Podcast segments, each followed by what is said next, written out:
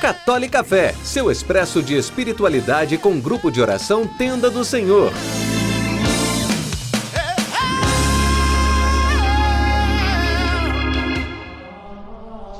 Louvado seja nosso Senhor Jesus Cristo, para sempre seja louvado. Que a paz do Senhor Jesus esteja em teu coração, onde quer que você esteja. No episódio de hoje, nós vamos falar sobre São Francisco de Assis e suas rosas.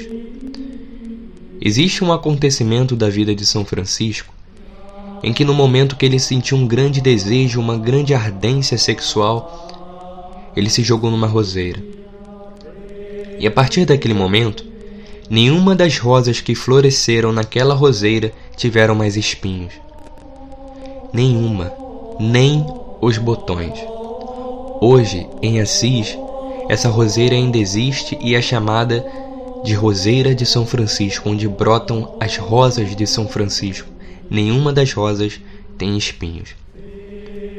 E a meditação que nós temos para fazer hoje é a seguinte: o que você está fazendo para lutar contra os seus acessos, as suas explosões, os afloramentos dos seus desejos, seja na comida, seja na bebida ou até mesmo com relação ao sexo?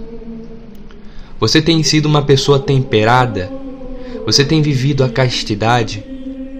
A santidade passa por um grande, um árduo caminho de virtude, de jejum, de penitência, de oração. E São Francisco de Assis foi para nós esse exemplo.